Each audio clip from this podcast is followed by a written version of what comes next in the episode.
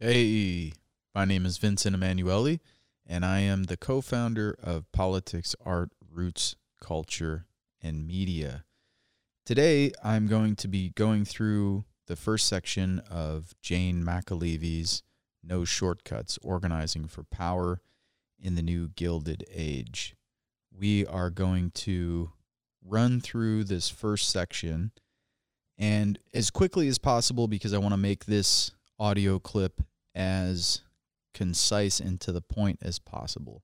So, we'll start right off and talk about social movement organizations. So, here we're thinking about groups like, say, 350.org, or maybe, say, Black Lives Matter, or the Occupy movement.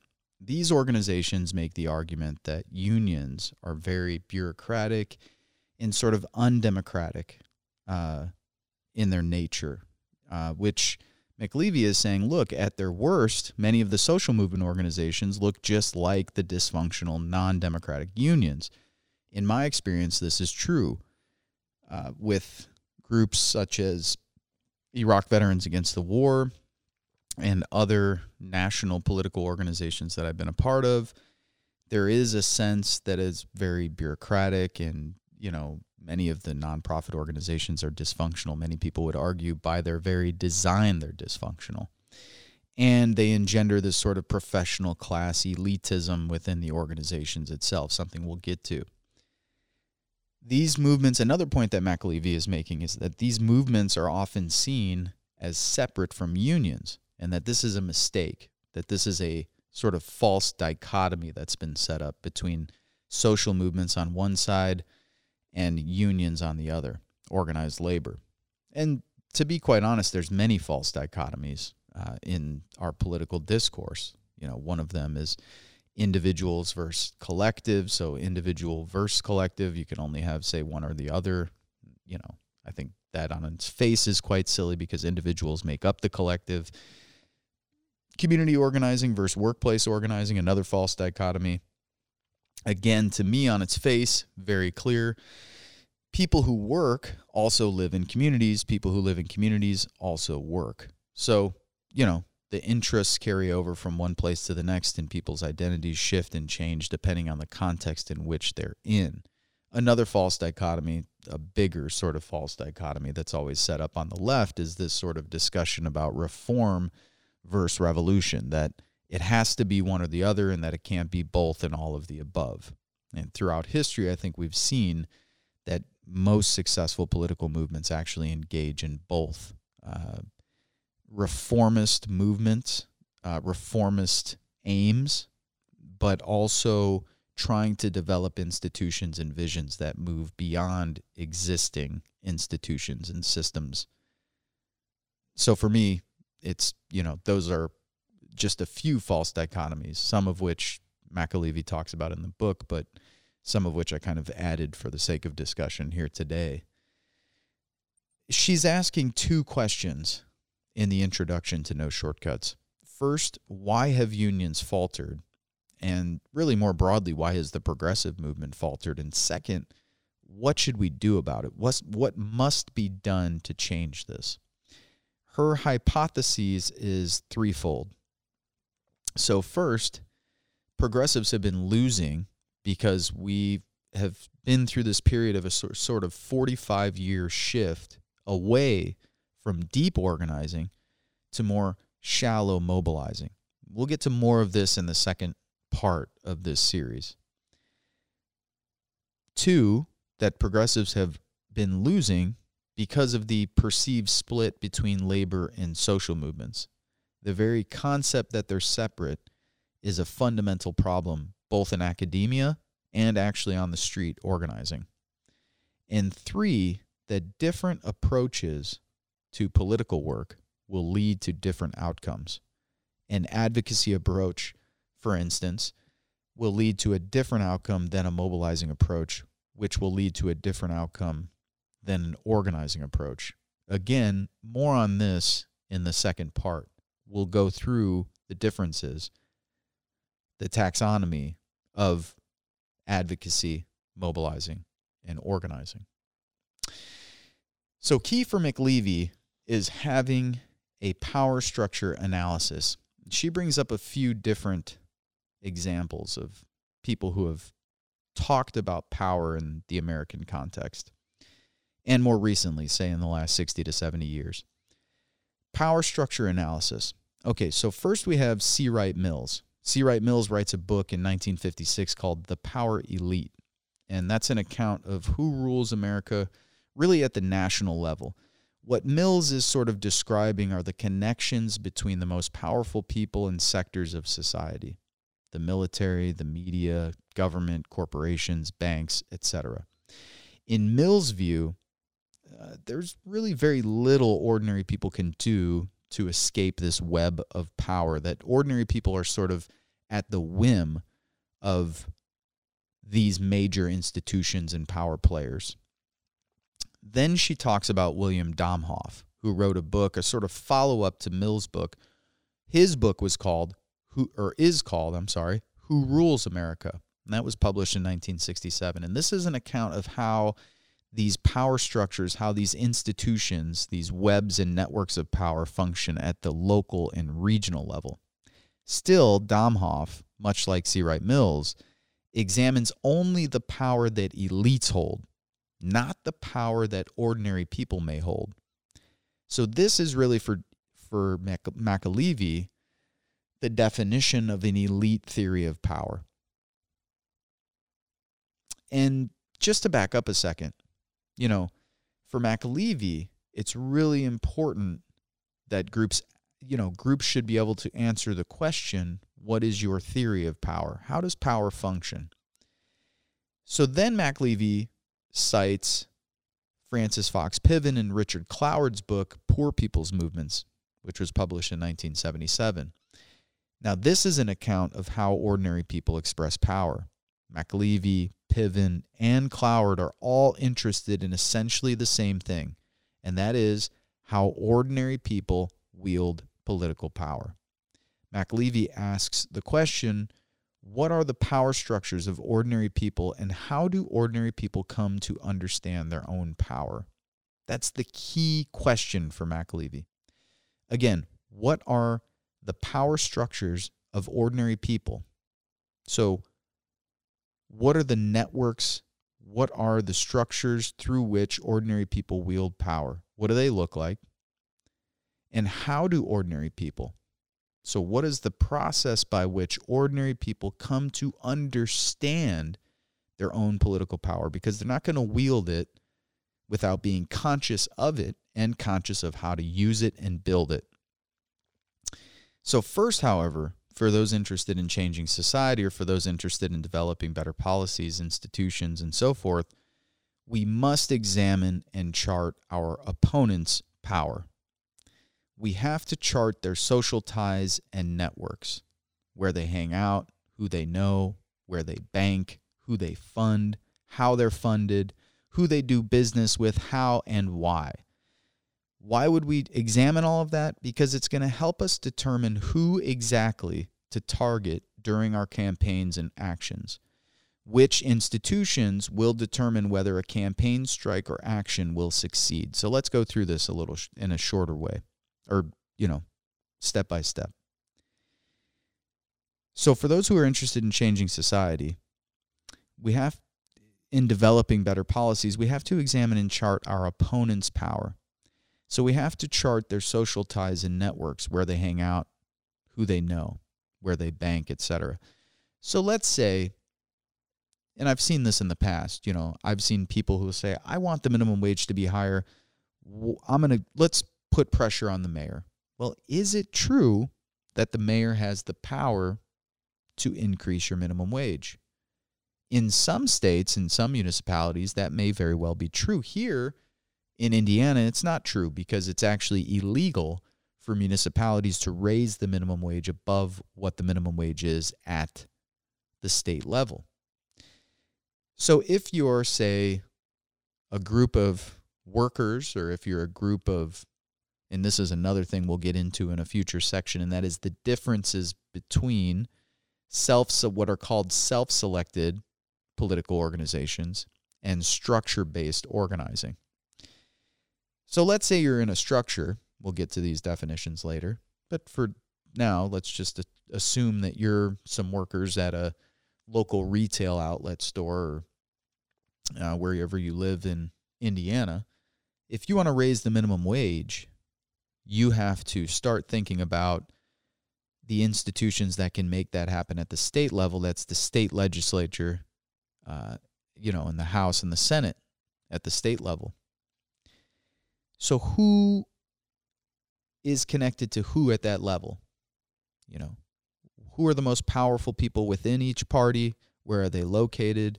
What do their districts look like? Which districts are the most strategic districts to hit? Who are the most vulnerable politicians? Who are they connected to? Who funds them? Uh, maybe we're not going to attack them head on. Maybe we're going to start going after their donors. Maybe we're going to start going after some of their political allies who might be more vulnerable than the people who have decision making power within those parties. Those are all of the kind of things we would be thinking about when we're thinking about our opponent's power. And again, who are they connected to? Where do they go out to eat? Who do they fund? Are they connected to a little league baseball team? Um, where do their political opponents spend time? Are they on any non board of directors or you know advisory boards for nonprofit organizations? These are the types of things we want to know. I would think of this the best way that I would uh, describe this to you. Uh, any kind of person, just poor working class, ordinary person who's who's listening to this, think of yourself as sort of a political detective. You've all seen the detective shows. You've all seen, and we've all seen the mafia shows. So imagine the FBI agent who's in some dark, smoky room looking at a board with a bunch of names and faces uh, plastered there, uh, sometimes in a sort of pyramid, um, looking at and drawing lines between okay, who's connected to who, who hangs out with who, who uh, doesn't like who. You know, it's not like everybody, uh, every elite uh, is on the same page. Some of them are not on the same page. Some of them are actually uh, contesting for power at the elite level uh, battling each other. So, where are they vulnerable? How can we leverage some of their existing disagreements amongst each other? Think of it the same way that an FBI agent would think of, say, taking down the mafia. It's somewhat similar. We'll get to some of the differences, but I'm trying to use an example that I think people can relate to. And I know people have, especially in the United States, have watched plenty of police shows, plenty of movies and documentaries about the mafia and, you know, drug cartels and all the rest, biker gangs and so forth. So by doing this, this will determine again who exactly we'll be targeting during our campaigns and actions. Which institutions, again, will determine whether a campaign, a strike, or an action will succeed. So, how much power does the Chamber of Commerce have if we're going after the local coal fired power plant? They have some power. Are they absolutely a linchpin in making sure uh, that that campaign is successful or not? Uh, probably not. What are the institutions that would be? You know, and you can use that for any number of of uh, examples. So, according to McAlevey, you know, this step is often skipped or poorly done. So, this is sort of the step that people don't do you know, which leads to failure right out of the box. And I've seen this over and I don't think to give you an example of how far behind we are on the left, I didn't hear of the concept of a power structure analysis until at least 2013 or 2014. That had that's 8 years after first becoming involved with political activism. So that'll give you an idea.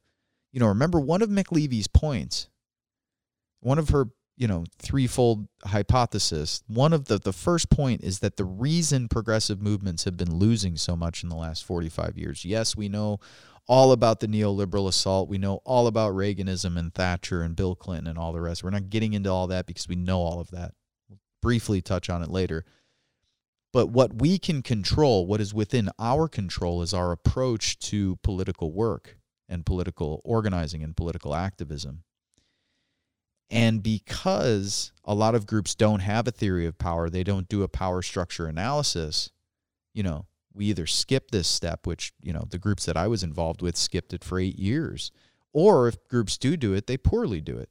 You know, they don't really dig in deep and and have a really sophisticated, nuanced understanding of power and at many different levels. Understanding who needs to be defeated, overcome, or persuaded is the key to victory. So people have to understand who exactly needs to be defeated, who do we have to overcome, or who needs to be persuaded. Those are the keys to victory. Many groups, in fact, fail to do the second half of the first step, and that's really charting our own power. So, just as important as it is to chart our opponent's power, we have to chart our own power. And this is what could be empowering for ordinary people. So, how do we understand our own power, our own networks, our areas of influence? You know, to pull off a successful strike or an action, we must determine which workers stand together, why they stand together, and how they stand together. So, what are the bonds that bring them together? Why is it that they might feel an affinity towards each other? How was that affinity? How is that collective identity developed? Those are the kinds of questions organizers should be asking. You know, which key people or workers can sway their peers? How and why? I was having this conversation with some friends the other day, activists. I had told them, you know, think about uh, an organic leader somewhere. You know, we have a limited amount of time and energy as people who are politically engaged. If you're listening to this, you're probably either already engaged or very politically interested in looking to get engaged. Uh, or you're just someone who stumbled upon this and you're hoping maybe I can persuade you to get engaged. You know, to pull off a successful action, we also have to identify the people who can sway their peers. You know, how are they swaying their peers and why are they swaying them? So if you go to a workplace, you know, say to go to a restaurant, you're going to have someone at that restaurant who's a worker who's more well respected than other people at that restaurant. They'll probably be the worker that people go to for advice or for help or for scheduling issues or whatever it may be. If you can get that worker on board with your effort, they they might be able to take with a half dozen, a dozen, how who knows how many fellow workers. Well, understanding who that person is, what moves them, what drives them, who they're connected to, why they're connected to those people, where they hang out, what institutions they spend time in outside of their workplace or outside of the campaign that you're working on. You know, those are the kind of things that will help you understand how to motivate and bring that person to your side, thinking again like a strategist and an organizer and not like a pundit. You know, thinking about our own networks. Who do we know? A lot of us spend time in a lot of different areas. We don't even know that we have connections and networks. Churches, workplaces, hobbies, after school, sporting leagues, all kinds of things. So, how strong is their support among their peers is another question to ask for organic leaders. You know, some people are going to be more useful in an organizing effort than others. You might have someone that's really hot to trot. They have all the pins and buttons and t-shirts on and they love it and but they can't bring a damn person with them to an event or they can't motivate anyone at their workplace or no one will listen to them. That doesn't mean that person's bad. It doesn't mean that person doesn't have a role to play within the movement. It just means we have to spend our time on other people who might have more influence over their peers. How can organizers determine this? You know, structure tests. The best way we could determine whether or not people are on our side, people are ready to roll with a particular campaign, action, strike, etc., uh, is by going through a structure test. We will get to a conversation about structure tests in the second part after we describe advocacy, mobilizing, and organizing. So that'll be in part two. But structure tests are how organizers can determine whether or not this is happening. So, who do workers know outside of their workplace? How do they know them? Why do they know them? And how well do they know them? And who do people know outside of the campaign that we're conducting? How, why, and how well? These are the type of questions you should be asking.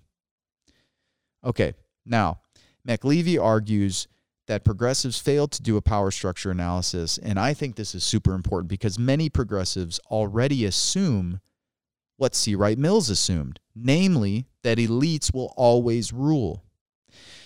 So progressives have already the sense that, like, okay, shit is bad, the system's rigged, and the best we can do is maybe to get a better elites in power. You know, it's not that we're going to ever change the system or change society fundamentally. We can just hope to kind of tinker around the edges. But fundamentally, the elites will always rule. They'll be on top, we'll be on the bottom, and that's just the way it is. Hence, the best we can hope for are better elites. That's the view. And I would argue that's the view a lot of people have, not just progressives. An elite theory of power for well intentioned liberals will lead to an advocacy model. Uh, on the other hand, an elite theory of power for progressives will lead to a mobilizing model. Both models are inadequate. For those of us to the left of liberals and progressives, the organizing model is the only path to true victory. Now, McAlevey quotes Marshall Ganz here in his definition of strategy. His definition of strategy is turning what we have into what we need to get what we want.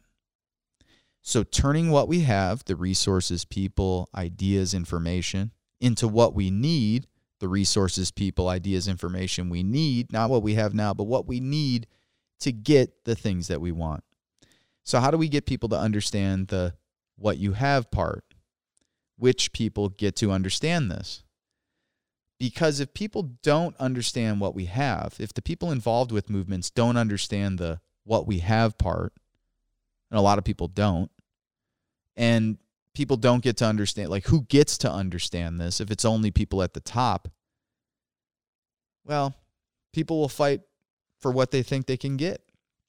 So if people don't understand their own power, and if people don't understand what we're trying to use that power for, or how we could build it or make it stronger, to get the things that we want, well, then they'll settle because they'll only think to themselves, well, look, I'll fight for the things that I think we can get, which I would argue is one of the reasons why you'll see people in the streets for Black Lives Matter, why you'll see people in the streets for gay marriage or some of these other issues, abortion rights, because people believe that we can actually win those issues. I would argue you don't see people in the streets around economic issues because people actually don't believe that we can win around those issues if only professional class leaders are in the room making decisions, this is another important point. Likely because they possess the most knowledge, we are not organizing or bringing mass numbers of ordinary people into the mix. The rank and file of organizations and unions matter just as much as leaders in official positions. This is such an important point. Throughout my time uh, in various national nonprofit organizations, it became so clear to me that professional class leaders, people with master's degrees and PhDs and all the rest, and all the people who go to all the conferences and they make all the right connections so they could get books published by certain publishers, et cetera, et cetera. These people were the ones making key decisions. And they would bring some of us in, some of the rank and file members of the organization, almost as like tokens. You know, the kind of like, give our opinion, but it wasn't really going to be registered as a valid opinion. Very demoralizing, especially for people somewhat or you know, for someone such as myself. I'll use myself as an example who's coming into the movement with not much experience, um, but really trying to learn and you know figure this out to the best of my ability in in an earnest way and really seeing how this played out because I had enough street smarts to look at the situation and go, wait a minute, the fuck is going on here? These people are making all the decisions, and we're the ones who are expected to just follow orders. This reminds me a lot of the military. And the problem was, just like the military, I probably would have been more inclined to follow those uh, orders if the people in charge were really bright and had a good sense of what we were doing, but they didn't know what the hell we were doing. So, anyway, very important rank and file. You know, they need to know just as much, if not more, and be more engaged or just as engaged as people in officials, uh, you know, so-called leader leadership positions. Excuse me, my nose is running like hell. All right, so back to for McAlevey, and this is quoting from the book. Large numbers of people transition from unthinking masses. So this gets to the question of how do people actually change? Large numbers of people transition from unthinking masses or the grassroots or the workers to serious and highly invested actors exercising agency when they come to see and they come to understand and to value the power of their own knowledge and networks. So, how do people get involved? How do people transition from going from unthinking masses to seriously and highly invested actors and actually making changes in society when they value their own knowledge and networks and their own power? The chief way to help ordinary people go from object to subject is to teach them about their potential power by involving them as central actors in the process of developing the power structure analysis in their own campaigns. So, ordinary people have to be at the center of developing a power structure analysis. And ordinary people, once they see that power structure analysis, will be able to better understand their own power and that of their opponents. So, again, remember, we're not only charting the power of our opponents, we're also charting our own power. Okay, so, an example of this, you know, one example would be say people plot their school board president, but they also see that their school board president is a member of, say, again, the Chamber of Commerce, or that they sit on the board of directors of a local corporation or nonprofit, so on and so on.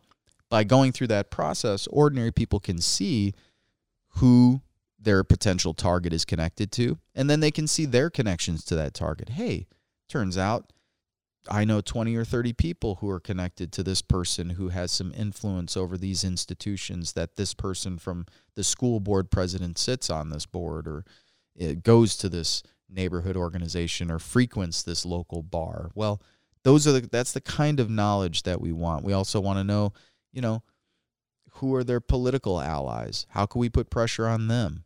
You know, and by charting that out and showing ordinary people, not just by showing them, probably the wrong language to use. By having them participate in that process, it's in, it's empowering and it should be for them. I think this is something that all of us have to work on.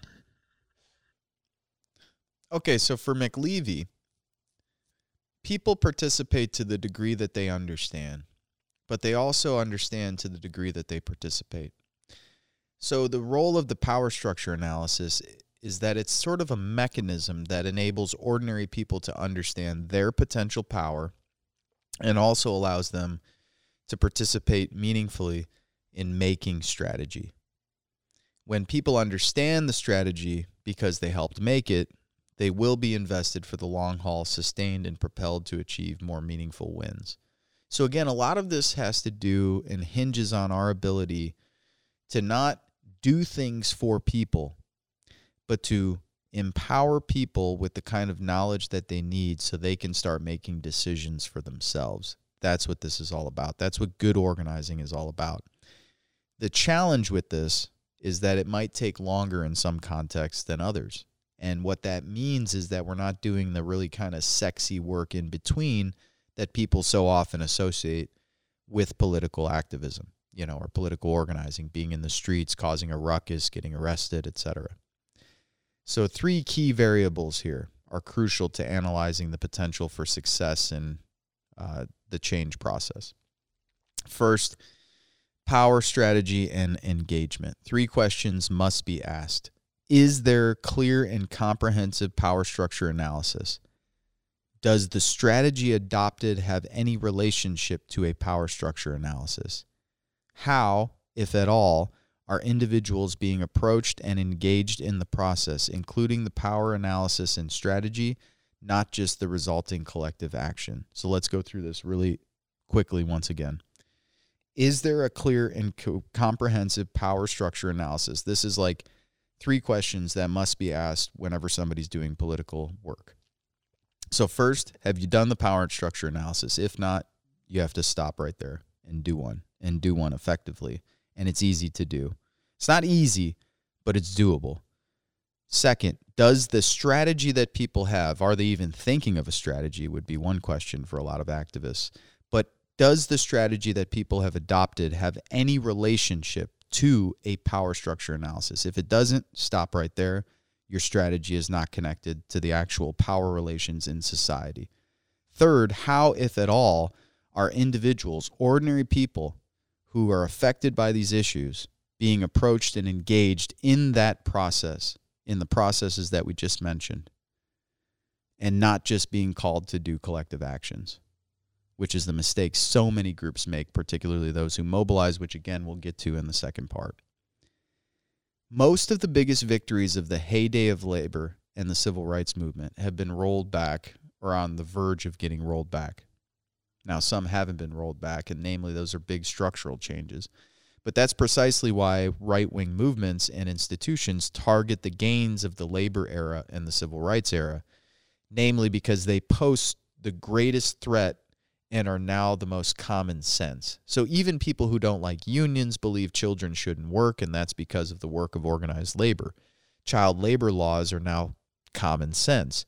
The same is true of the right of black people to vote people might be turned off by Black Lives Matter, but they take for granted the existing common sense concerning some race relations. Doesn't mean it's perfect, we all know. But there are things that progressive movements have gained, victories that we've won over the years. And the ones that have become the most common sense are during periods that we did really deep organizing, and that is in the 1930s and the 1960s when the big structural changes were made, but particularly in the 1930s in the labor era. Elites have rolled back victories and targeted the gains of the labor movement and the civil rights movement by shaping the framework and laws of global trade, ushering in a neoliberal era of low taxation, deregulation, privatization, and financialization. A shift away from production in the US, but more broadly, the financial sector sort of taking up a larger section, a larger portion of the economy, you know, growing as a total portion of the economy. The right also has attacked and stacked the courts.